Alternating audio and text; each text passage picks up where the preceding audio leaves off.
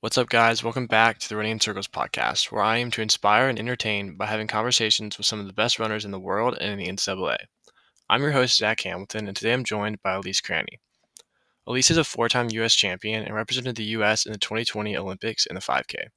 She also became the second woman ever to complete the double win in the five K and ten K at U S A's in twenty twenty-three. She attended Stanford in college and has been with Bowerman Track Club ever since she turned pro, up until a couple months ago when she parted ways with the team and joined Team Boss in Colorado.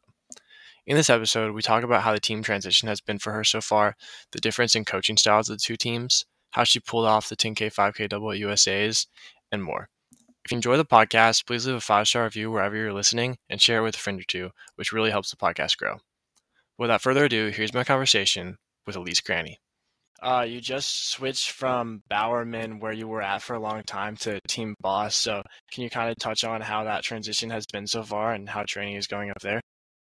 Yeah, yeah, it's been really good. I think um, transition is always challenging. I think it's kind of reminded me of when I first like graduated from college and joined Bowerman, of just like, you know, being in a whole new place, like meeting new people. Um, So I think it's like, it's a lot of different emotions in terms of like, um, you know, like leaving your friends and the training partners that you've had for four and a half years, um, but also a lot of excitement for a new chapter. And it's been really fun to, I feel like I know, have known most of the people from Team Boss, like in the running world, um, over the last like several years, like, so it's fun to actually be like running and training and getting to know them on a deeper level.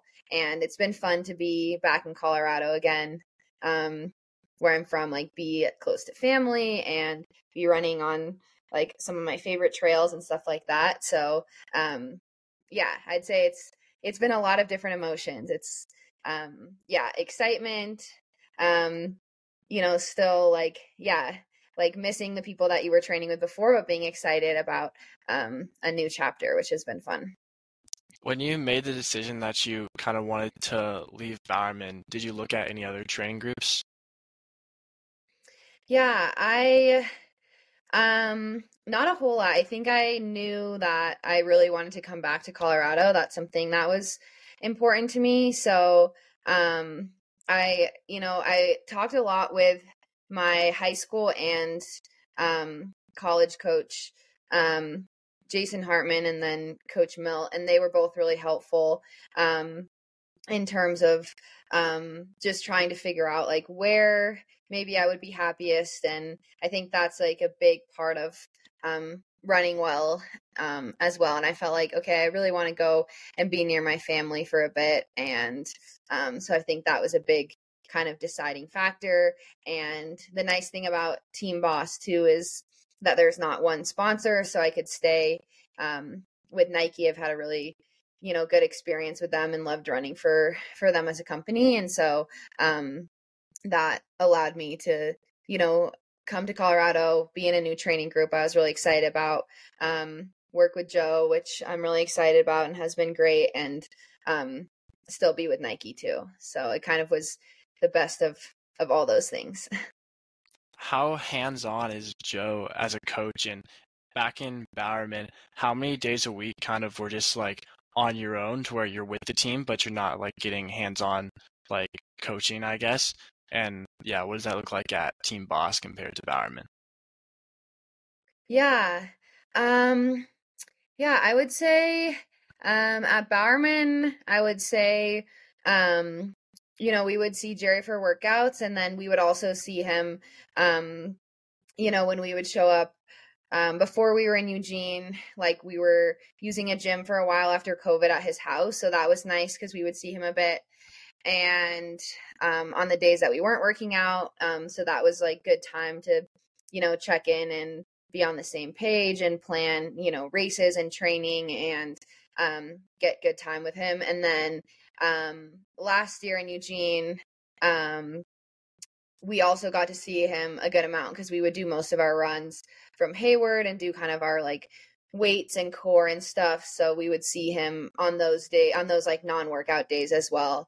Um, he would be around. So we would actually see him a decent amount. And then I would say um, we would just travel a bit more since we were based at um, sea level with Bowerman. So we wouldn't see him as much when we'd go to altitude, but um, the coaches were really good about always like having someone fly in for um, a workout. So I would say like very hands-on in that way. Um, and then I would say now with Joe, um, it's nice because we are at altitude. So um, we're not like traveling as much, and he's able to be at, you know, the workouts, and um, he's also, um, we see him, you know, like we'll meet up with him for some like drills and strides occasionally.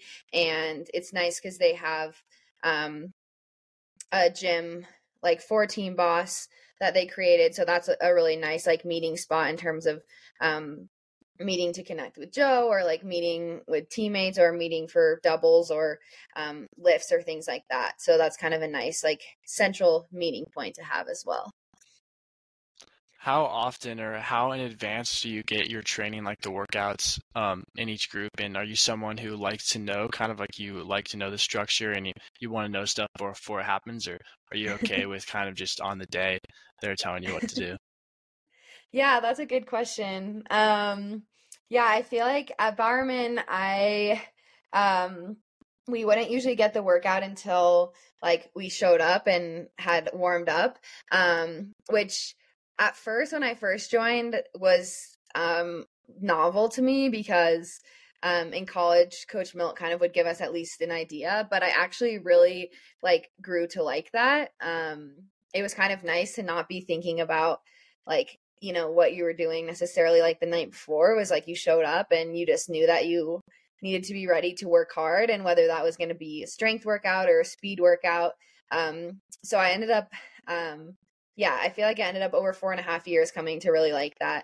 Um, and now it's, um, we get some more like Joe inputs training um, a little bit more in advanced, probably like, I want to say like a week to ten days is like about how far ahead I can see. Um, so, and I do, I do like that now in terms of like planning out weeks and stuff. I would say it was definitely an adjustment. I feel like I would just forget to like look ahead and see it was coming, and someone was like, oh, what do you have today? And I was like, I totally forgot. I can, I can look and see. Um, and so, yeah, it's, it's kind of nice to like switch it up and have, um, have it be different now. And, um, yeah, so it's, it's been an adjustment getting used to that, but I've, I've liked, um, having that and being able to see a little bit more a couple days ahead. You're recently at Nike Cross Regionals as kind of a Nike rep and just athlete to be there with the kids. So how was that, and how was it kind of being around that atmosphere? Oh my gosh, I love Nike Cross. Um, like regionals, nationals, any of the Nike Cross stuff, I think um, holds a special place in my heart just because I like ran at those meets in high school, and I feel like those were really like impactful meets in terms of opening my eyes to um what was like beyond the state meet. Like I think when I first um got into high school, I was like, okay, like state and then your season is done, and I didn't kind of realize these other opportunities existed. So when I started being able to go to Nike, an event like Nike Cross Regionals, and um you know, have like a professional athlete there holding the finish line tape or signing something, I feel like that was just so impactful for me and really inspiring. And so it's been really fun to be on the other side of that now. And I feel like I just get so much energy from like going to the, those type of events. Like I feel like high schoolers have such good energy. They're like, most of them are, you know, just getting into running or have been doing it for a couple years. And I feel like it's so fun, and they have such high like goals, and they're just really excited and passionate about about it. And I think that um that's I always just like love being around that energy. It's very like invigorating, and uh just like having that excited energy is really fun. So I always love love doing those type of events. I think especially for me this year going to Nike Cross Regionals, it was um it was it was so fun to be able to do like a shakeout jog on the course um, with the athletes racing. And then it's also fun because I feel like a lot of people from um, that work for Nike are there. So it's fun to also meet, you know, people that work for the brand that are doing different things and working to put on the events. And um, so, yeah, I, I feel like that's a big, a big highlight for me of um, being with Nike and being, being able to be a part of opportunities like that. And your old team ended up doing super well, placing second, and they got the individual win on the girls' side. So how cool was it seeing them still succeed? And I don't know how good they were when you were there. I'm assuming they were pretty good, but um, yeah, how cool was it seeing them succeed? Yeah, it was amazing. Um, I mean, Addie won, like ran an incredible race, and then for both, um, like the women to get second and the guys to play so well too. After they were um, an at-large team at regionals, and they like really showed up, and it's just been really cool to follow the last couple years, just how dominant they've gotten, and again how like they run so well as a team and they have so much depth. Um, yeah, I feel like people ask me because um, when I was there, our team, I don't think. I I don't know if we ever even went to Nike Cross Regionals as a team. I think they might have gone for the first year, maybe the year after I graduated. So it's really cool to see now that they're like not only going to regionals, but they're making the national meet on both sides and, you know, in the hunt for the win and placing so well. So it's, yeah, it's been really fun to follow. Going into some of your twenty twenty-three races, you placed first, completing the double at U S A's for the five K, ten K. So can you first kind of take me through your mindset before that race? I'm pretty sure that before it, I've I heard that you were considering doing the fifteen hundred, and then talking with your coach, you ended up not doing that. So can you take me through the thought process of making that decision? Yeah, yeah, of course. Yeah, I think um, it's funny looking back. I think um, the week before, I feel like I was pretty stressed out because I was still trying to decide which races to do. And Jerry and I were like going back and forth and like trying to decide. And I feel like one day I thought we'd have a decision, and then we'd be like, wait, no, maybe not. So um, yeah, it was a little bit stressful leading up, but I think, um, you know, I really trust his like input. And I think, you know, after like him, like giving me the training and seeing where, where I was at, I think he was like, I feel like, um, we should do the ten K, five K double. He was like, I just feel like we're in a really good spot with our strength. And, um, I also think part of me was like, I mean, it was, it was hard because I was really excited about the fifteen.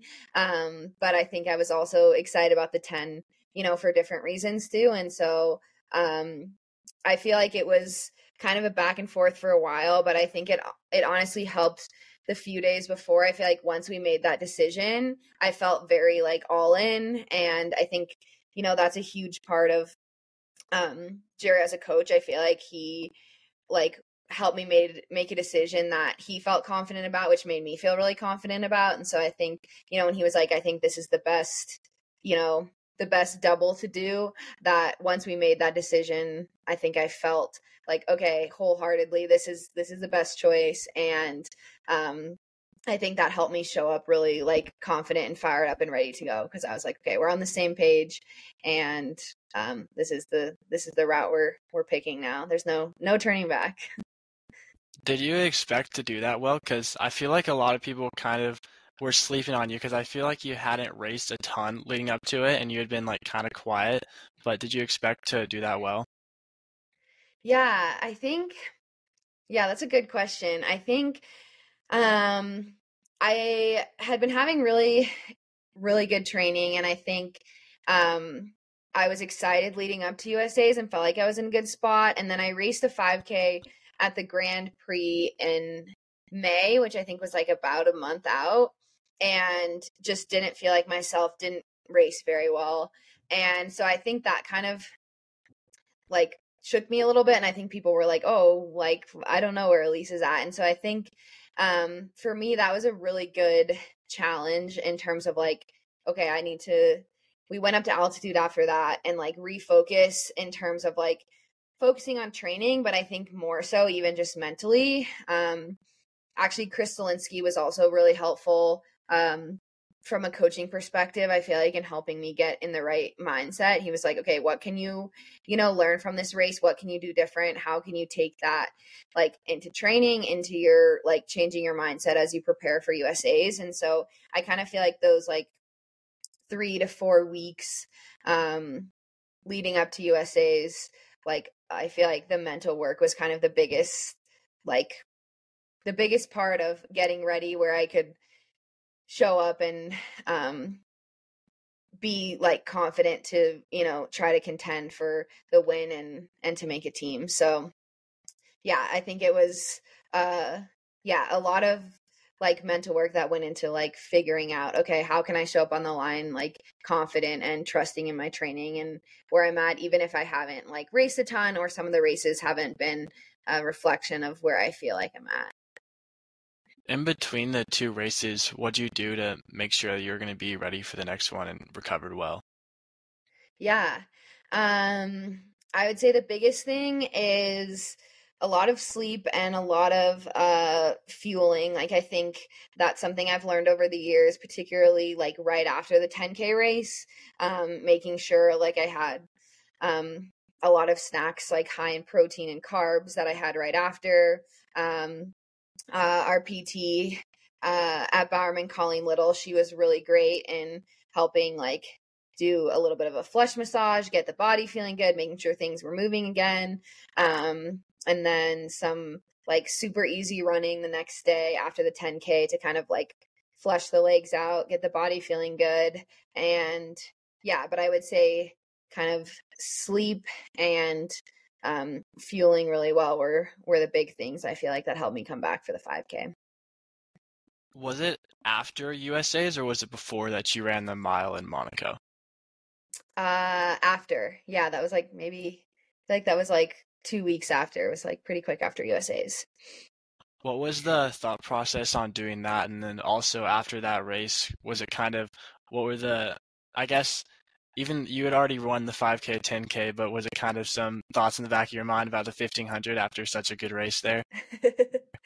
Yeah, I think um, it's funny because I think Jerry and I, after we had decided not to do the fifteen, I was like, okay, if I'm not doing the fifteen, then I like I better get to do some fast like miles or fifteen hundreds at different parts of the season. So that was kind of the agreement of like, okay, if we can get into the Monaco mile, like, we'll do that. And um, I feel like I was really excited about that. If like it was going to be an opportunity where I could run um, after watching Faith and, you know, all the fifteen hundred runners all season, I just feel like that event was just like absolutely popping off. I mean, it has been for years, but I think especially last year, I felt like every race that was like a fifteen or a mile, you would just see like every person setting a P R and, you know, Faith up there, like breaking the world record. And I think um, that was a part of wanting to do that too. I was like, wow, I want to be a part of a race that I know is just going to be like an epic all around race all the way through. Um, so yeah, that was the kind of the decision to do it. And um, it was so much fun. It was such a memorable race. Um, again, just like the depth in the, in that mile, and Faith breaking the world record, Nikki breaking the American record. Um, yeah, it was a really, really cool race to be a part of that will like be etched in my memory probably forever. So I'm very glad that I had the opportunity to do it. What do you think is the reason for such a good culture, and specifically the women's fifteen hundred right now, I guess, but also just women's running? As it's kind of funny because in that Monaco mile, I think that was the one where like you guys were all like hugging Faith and you got the pictures. And then in the men's fifteen hundred, I feel like that's like the most political one in the sport, where like like Yakup and Josh Kerr have like the biggest beef. So it's kind of funny, the polar opposites. But what do you kind of attribute to such the good culture in the women's running? Yeah. Oh, that's such a good question.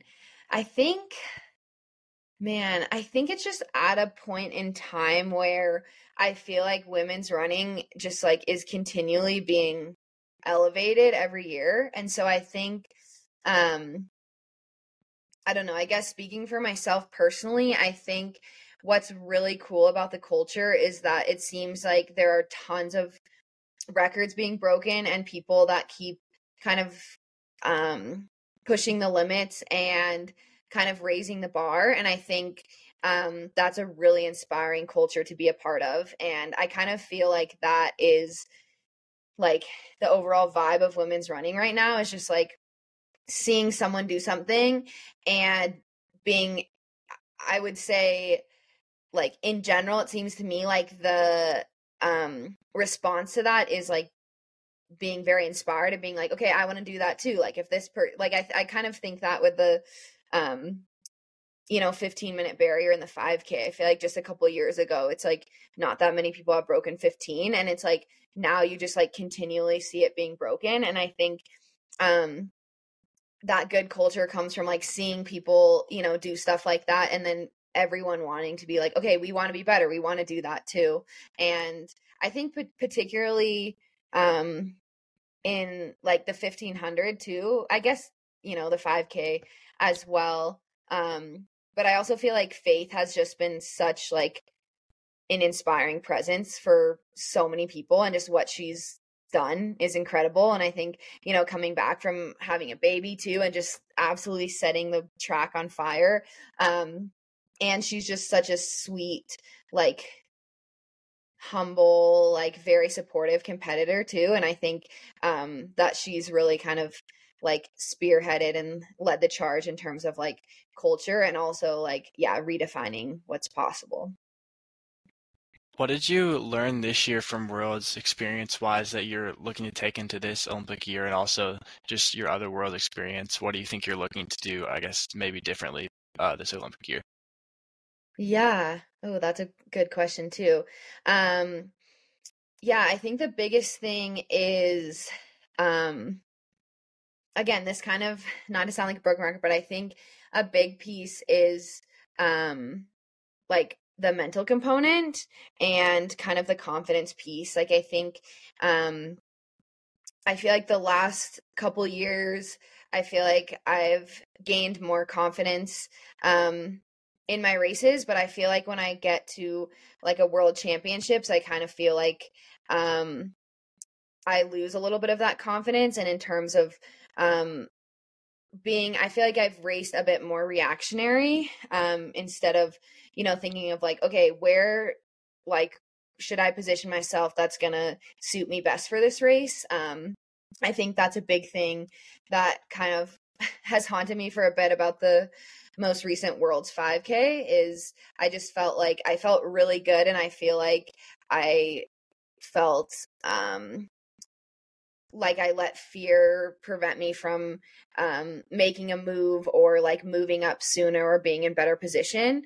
Um, and so I think that's a big thing that I want to work on moving forward, is just um, racing a bit more like bold and confident and running my own race, instead of um, kind of reacting to the moves um, of other people, particularly um, on the global level. Like, I think that's something that I've really been like learning over the last few years, of like, okay, how can you race your best race within the race, um, instead of kind of just following along and, and seeing what happens. So I think taking more, um, more ownership and more like risk and action, instead of just reacting to moves.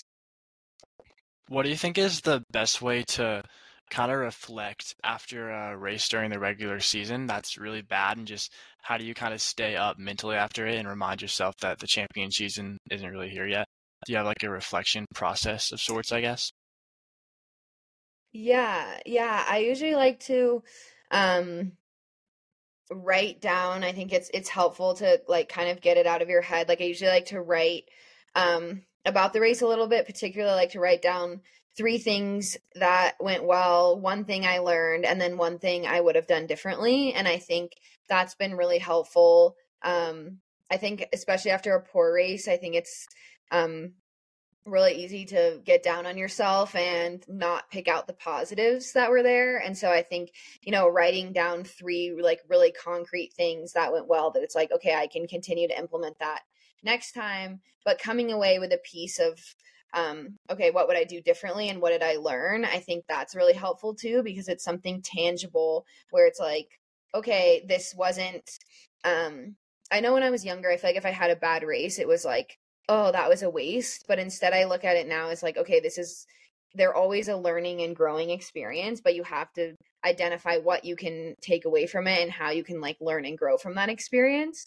And so I think, you know, kind of writing down and reflecting on that can be really helpful of like, okay, a bad race wasn't some like wasted opportunity. It's an opportunity to like learn and grow and get better from it and um, make changes next time. And I think, I also think along with a bad race too, in terms of um, reflecting, I think it's helpful to look at, you know, what did you do leading up to that race? Like, you know, what, what did your fueling look like? What was your mindset like? What else was going on in your life? Like, I think, you know, running like doesn't exist in a bubble. So if you have other things going on in your life too, I think it's important to like recognize how all of that plays a role in terms of how you like approach a race, how you feel during a race, how you, um, you know, are mentally during a race. And so I think that's also been really helpful for me as I've, you know, grown as an athlete, is also looking at like, okay, what was my lead up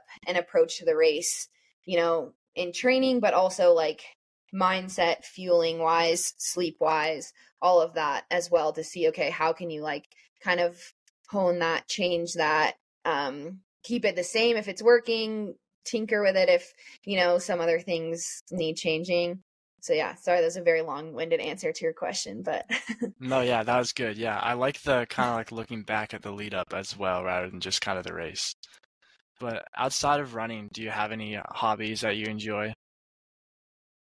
Yeah, I love, um, I love country line dancing. That's been my, I've always loved to dance, but over the last like year, I've gotten really into country line dancing, which is a little bit sad because it's not something I can do a ton of hours on a regular basis when in heavy training, but it's something that, that I've really enjoyed. And I think for a while I was trying to figure out, okay, why do I like this so much? And I think, um, it's because I feel like dancing is similar to running in terms of like, you have to be really, really present, like focused on what you're doing. Cause if you lose focus, you totally lose where you are. And it's also fun cause it's something that's really different from running. So I kind of like to be like working sometimes on other things or just like thinking of things that are outside of running. I think that helps. And I'm trying to, um, my sister's, my younger sister, Emily, is teaching me how to play the guitar. So I'm also trying to work on that, but that's very, very slow progress, but that's a new, a new hobby outside of running that I'm, I'm trying. Where do you, where do you go to line dance? Yeah, last year there was a, actually there's a couple really good places in Eugene um, that I would go to. They're just like, um, I think they're just like, there's one they had like in once a week at an Elks Lodge, and then another at this like uh, bar, and they'd have a country night and they would do like an hour of lessons and then they would open up the dance floor. And then, um, yeah, so then I just learned, and then sometimes I just look on YouTube and teach myself some dances at home when I'm feeling like I need to learn a new dance. But I much prefer to go in person where you can like join in on line dances with a bunch of people and put on some boots. So yeah, there are places you can go. Yeah, that's cool. I feel like I've only ever seen that, that kind of stuff like in the movies. I just imagine like walking into a like empty, like huge room or something and like seeing that in movies and stuff. But yeah, that's yeah. Interesting. It does exist. It's actually crazy. When I first started going in Eugene, um, it's like a whole community of people that are so like, they've been doing it for a while and it's amazing. Like, uh, like after the hour long lesson, they would play music for several hours, and like a lot of these people know like a dance to just every single song, and it's so impressive. I'm like, wow, that is a lot of choreography, but it's it's very impressive. So I think I may be up to like eight or nine dances, but I have I have a lot to learn still. that's that's all. That's way more than me. So moving on to a few would you rathers here. Would you rather sneeze every time you say hi or have the urge to pee every time you ask a question? Oh man, uh, I would definitely go sneeze every time I say hi. Yeah, I, th- I think I would do that one as well. I think the the questions is tough because having a conversation is going to be like one hundred percent harder. It's going to be so hard. I also feel like if you have that urge, I feel like you wouldn't be as fo- like I feel like I'd ask a question and then not be able to listen to the answer if I'm like trying to like not pee my pants. So yeah. Yeah. Would you rather live in a tree house or a boathouse for the rest of your life? Oh, oh, that's a good question. Um, I'm going to go tree house, I think. Yeah, I think both would be interesting. I think they'd both get kind of tough. I feel like eventually for like a week, it'd be really cool. And then like it'd get like really boring over time and be like, all right, I'm sick of this. Where's my regular house? Yeah, I feel like when you first asked that question, I like had that same initial response. I was like, both of them would be cool and really different experiences, but I feel like both of them would get really old. And I feel like particularly like living in a boathouse on the water, like I feel like I would want to be on land. So I think that's why I'd go treehouse. Yeah, but that's all I've got. I really appreciate you joining me. Yeah, thank you so much for having me. This has been great.